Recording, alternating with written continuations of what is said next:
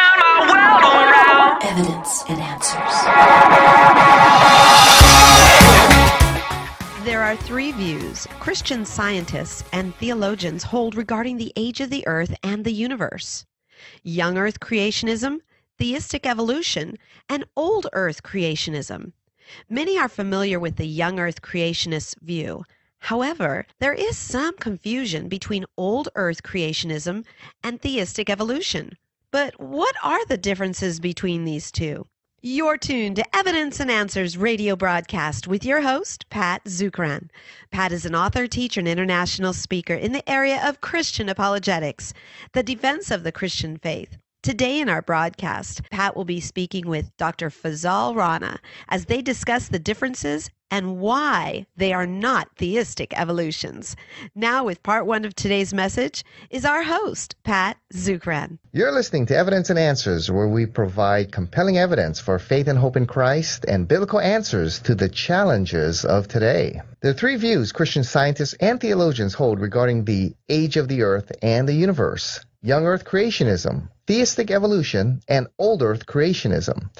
Many are familiar with Young Earth creationism. This view teaches that the term day in Genesis one refers only to a literal twenty-four hour period, and therefore many in this position believe that the earth, and some even hold that the universe as well, is about six to ten thousand years old. However, there is some confusion between the latter two, old Earth creationism and theistic evolution. What are the differences between these two? How compatible is the biblical creation account and Darwin's theory of evolution? Can we bring the two together? Well, to help us with this issue is Doctor Fazale Rana. He is the Vice President of Research and Apologetics at Reasons to Believe, a fantastic ministry there, dealing in the area of scientific apologetics. He is the author of several great books that you ought to read, including Humans two point oh, Who Was Adam, and Creating Life in the Lab. He holds a P H D in chemistry with an emphasis in biochemistry from Ohio University. So he's a regular on the show. So Fuzz, welcome back to Evidence and Answers. Hey, Pat, it's great to hang out with you again. Thanks for having me. Yes. Now, Fuzz, as we begin, explain to us the differences between old Earth creationism or progressive creationism and theistic evolution. Yeah, you, you know, Pat, I think it's interesting that so often people tend to cluster old Earth creationism together with theistic evolution. And the only thing that these two views actually have in common is the recognition that the Earth and the universe Are, is on the order of billions of years in age, with the Earth being four and a half billion years old and the universe maybe thirteen point eight billion years.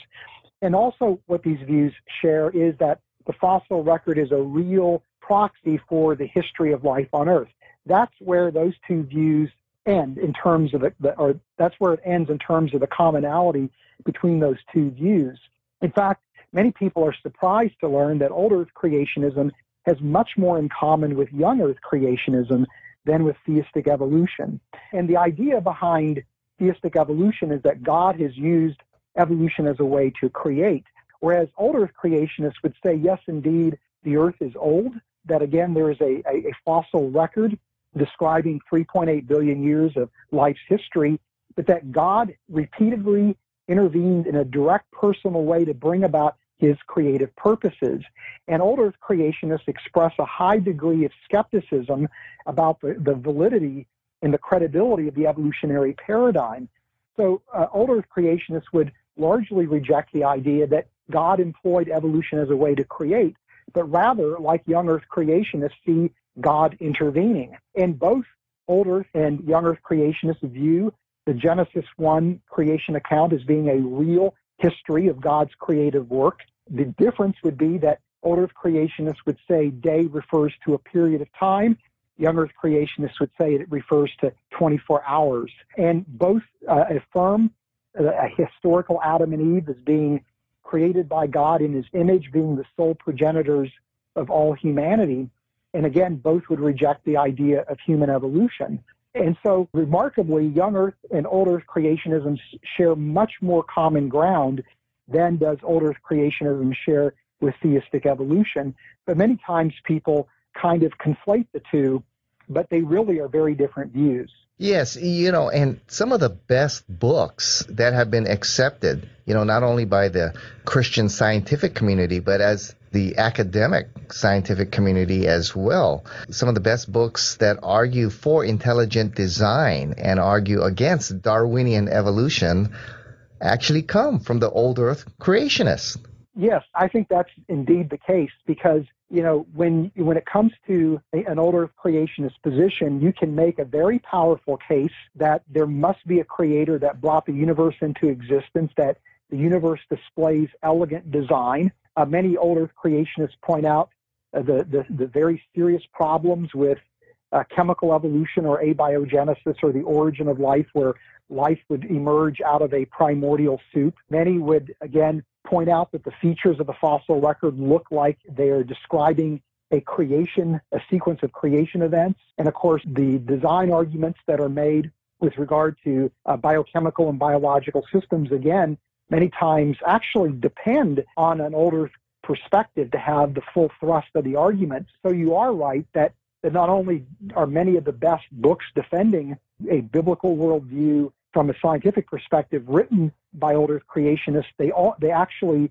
require an old Earth perspective to have the full weight of the argument behind them. Yes, as far as uh, breaking off on a tangent here, why do you think there's sometimes, you know, unfortunately, such animosity between the young Earth position and the old Earth creationist position when th- they share so much in common? You know, I, I think, Pat, I thought about this a lot over the years, and I think that the primary concern here is the issue of a biblical inerrancy. That's at least one of the primary issues. Because, and I actually respect my brothers and sisters who are young Earth creationists in terms of their staunch defense of biblical inerrancy. And the concern is that if Scripture clearly teaches that the Earth is young or that day in Genesis one must be twenty-four hours, then to try to marry that with a mainstream scientific view on the age of the Earth or the age of the universe would undermine the inerrancy of Scripture. Almost everybody who I know as an old Earth creationist holds firmly to biblical inerrancy and actually would argue that while one reading of day in Genesis one could be twenty-four hours, that word that's translated as day in Hebrew, yom, can actually literally mean a period of time or an epoch. And so in that case, then really reading the Genesis one account as historically, you know, as a historical description of God's creative work, where day is a period of time, could actually be understood actually as a literal reading where yom literally means a period of time.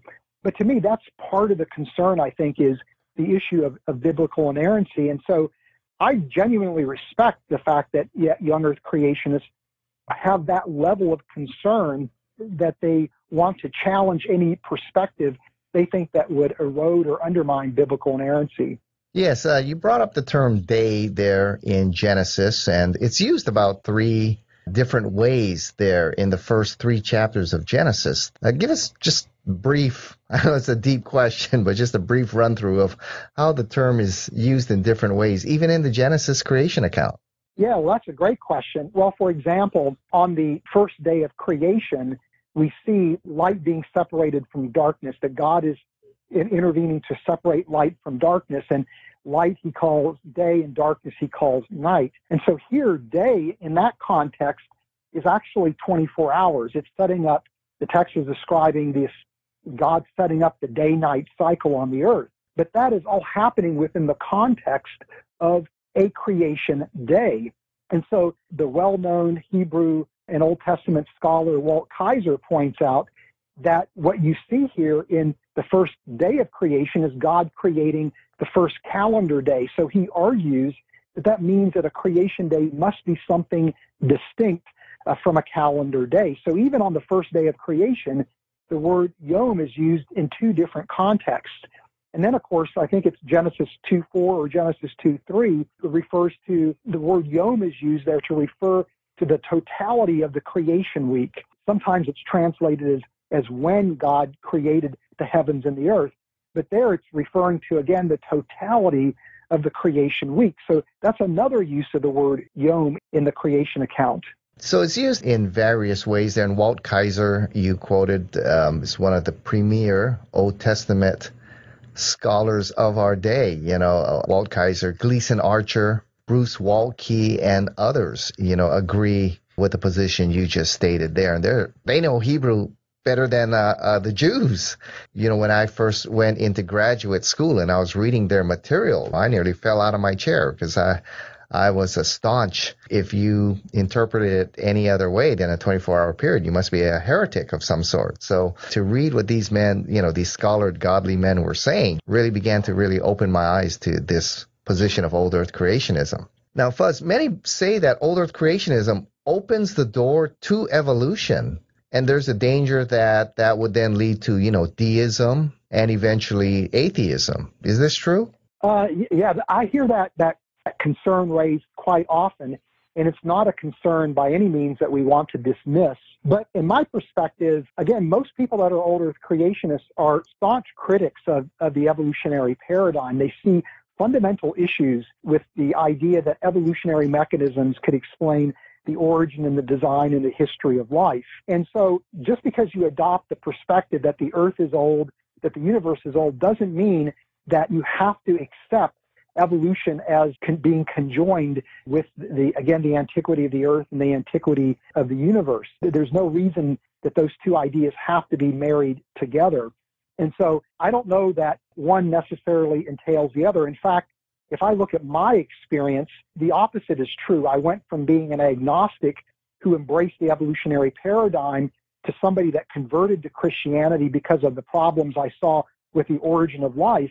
But for the first six to ten years of my Christian walk, I actually held to a version of theistic evolution where I thought when it came to the origin of life, God intervened to bring about the first cells. But from that point on, evolution essentially transpired.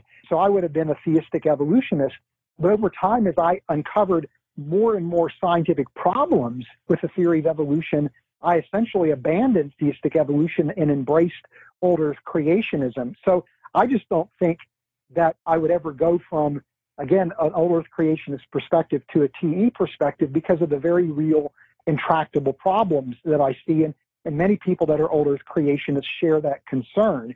Now, it is true in my experience that once somebody embraces theistic evolution, they are highly susceptible to a transitioning from a position of theism to a position of deism or even atheism. Sadly, I know a number of people that espouse an atheistic version of evolution that actually took the journey from theistic evolution to agnosticism to atheism. So I do think that theistic evolution is a position where you could be very susceptible to abandoning the Christian worldview. And so I would share the concerns of young earth creationists that once you're in the T E camp, the theistic evolutionary camp, you are susceptible to sliding towards atheism. Doesn't mean it's inevitable, but I know a lot of people that have done that. Yes. Now, Fuzz, before we go into, you know, critiquing theistic evolution, there are different schools of theistic evolutionists, right? I mean, we're painting with a broad brush here, but I've been to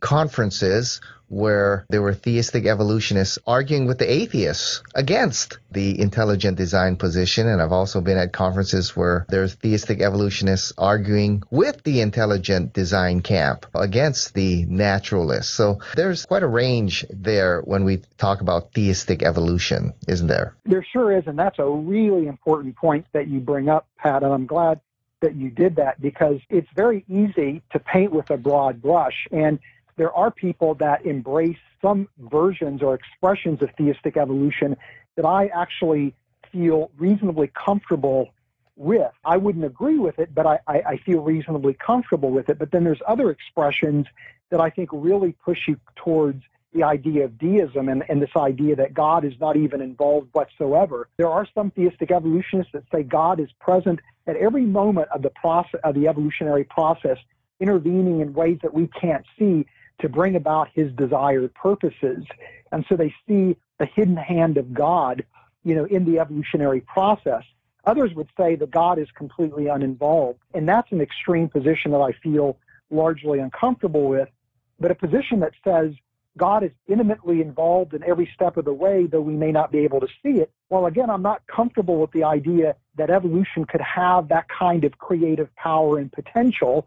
And I don't think that that necessarily aligns with Scripture. That position at least has God intimately involved and sees God as in, an indispensable part uh, of the pro- evolutionary process. So I'm much more comfortable with that view. Yes, and in fact, you know, for the high school student out there listening, or the collegiate student at the public university, sometimes even at the Christian university, if you have a science teacher who believes in God and is teaching the science classes, most of the time they're they're going to be theistic evolutionists. So it's important to find out what kind of theistic evolutionists they are. Yeah, I agree. I agree. And at the end of the day, you know, as long as people who are holding that view, again, are willing to acknowledge places where their view may be deficient or has issues theologically or biblically or even scientifically, they're willing to wrestle with that. To me, I feel like there's an openness and an honesty to having, you know, genuine dialogue and to having their views shaped from the input of other people. And, and that's a very different position than somebody that is deeply entrenched in that position, that's unyielding and unwilling to move, and is and is unwilling to abandon or modify their position regardless of the, the biblical or the theological issues that arise. A lot of times it's even the attitude that that person brings to the table that's really very important. Yes. Now, you state that there are scientific and biblical reasons why you are not a theistic evolutionist. So let's begin with the science. I mean, what are some of the scientific reasons you believe make theistic evolution problematic?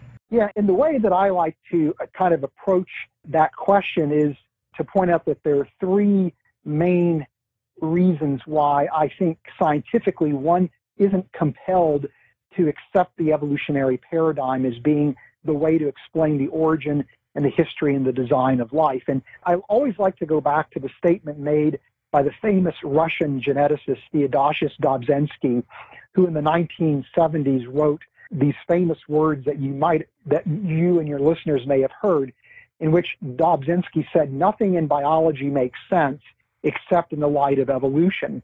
In other words, he's making the claim that evolution has this explanatory power to account for the totality of everything that we see in biology. Yet, in my experience, that's absolutely not true. You know, as I mentioned earlier, I came to faith in Christ in part because of the very real problems I saw with the origin of life problem, with the origin of life question, that in, there is no way, in my view, that molecules can self-organize into the very first cells through an evolutionary process. And in fact, many people that work in that area that are atheists and deeply committed to the evolutionary paradigm will readily agree we don't have an explanation for the origin of life. But as we step through the history of life, there are these key transitions in life's history where, again, the evolutionary paradigm seems to be incapable of providing an explanation, like the origin of complex cells or eukaryotic cells. There's not a clear, robust explanation for how eukaryotic cells would have emerged. Or when we come to the origin of body plans, we see the Cambrian explosion, where out of nowhere, sophisticated multicellular animals appear. And again, this defies an evolutionary explanation. Or evolution can't account for consciousness, or it can't account for our capacity as human beings to express ourselves through the use of symbols, that it can't account for, for human language and hence human exceptionalism.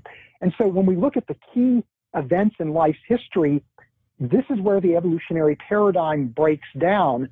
And in fact, every one of these transitions seems to happen abruptly, explosively, without any kind of evidence for transitional forms or transitions documenting the movement from one regime of complexity to the other. And that sudden appearance of body plans or of eukaryotic cells or the very first cells on Earth, or the sudden appearance of human exceptionalism that we see in the archaeological record, to me looks like a, a creation event.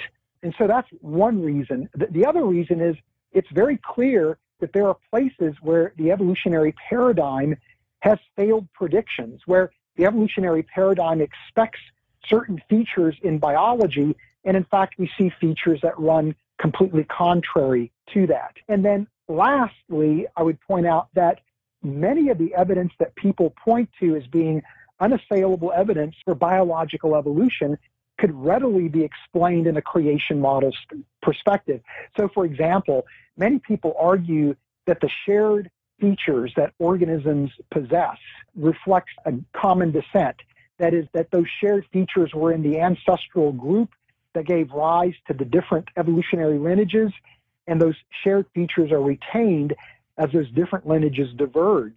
But another way to think about those shared features is that they reflect common design as opposed to common descent, that a creator used the same designs and varied them in different groups of organisms uh, for his uh, creative purposes. So in other words, th- there's some real scientific issues with the evolutionary paradigm, failed predictions, the key transitions that evolution can't account for, and the very best evidence for evolution is readily accommodated in a creation model framework. I think you bring up some very significant points there. The Darwin model has not explained uh, the origin of life.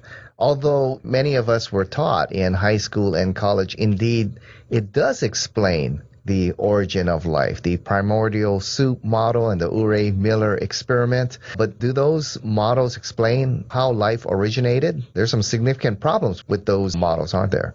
They sure are. And for example, most students taking biology courses, whether in high school or in college, in introductory uh, biology courses, at least in college, would be exposed to the Miller-Urey experiment, where uh, Stanley Miller assembled this glass apparatus where he was trying to simulate the conditions of the early Earth and was able to produce amino acids, which are the, the building blocks of proteins. And on that basis, argued that this idea of chemical evolution is reasonable, that maybe life could have evolved on Earth from molecules into the very first cells. The problem is, is that experiment is, is no longer considered valid, even by origin of life researchers, because the conditions that Miller used in his experiment to simulate the conditions of the early Earth were the wrong conditions.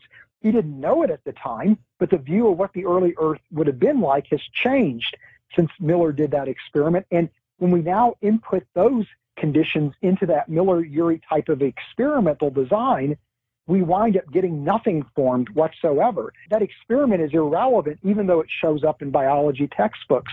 Uh, or this idea that life emerges out of a, a primordial soup. Well, if that's the case, there should be evidence for a primordial soup on the earth, in the oldest rocks on Earth.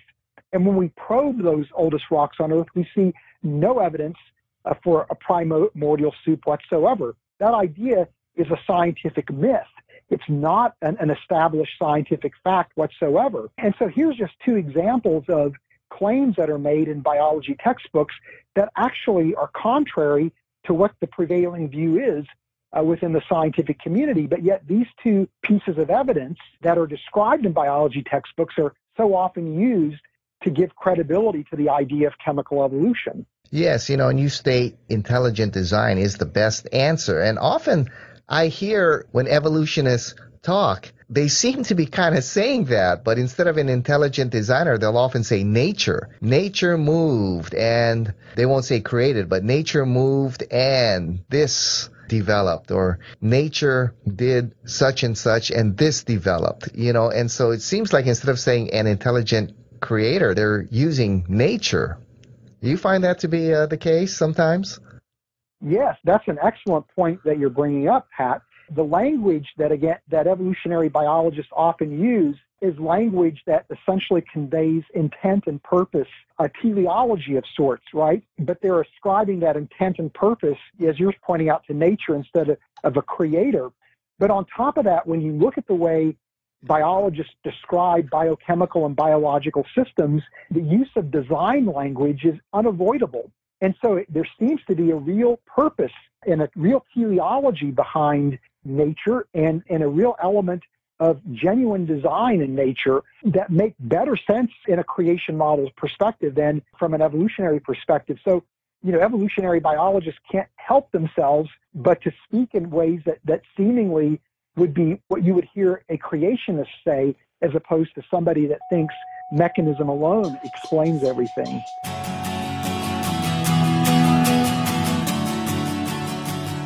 We've run out of time. Thank you for joining us here on Evidence and Answers radio broadcast. We hope you enjoyed today's show. If you would like Pat to speak at your church, Bible study, or perhaps hold an apologetics conference, please give him a call. That number in Hawaii is four eight three, zero five eight six. or you may contact him through the Evidence and Answers website. That's evidence and answers dot org. To keep broadcasts like Pat's on the air, we rely on generous support from you, our listeners. So for the opportunity to donate, head on over to our webpage. Once again, that's evidence and answers dot org, and you may do so right there online on the homepage. You'll also find that we have a wide variety of resources available to you, everything from atheism to Zen Buddhism, including articles and additional audio for you to listen to or download. So be sure to share it with those around you. Join us again next time on the air or online as we provide compelling reasons for faith in Christ. That's Evidence and Answers with Pat Zukeran.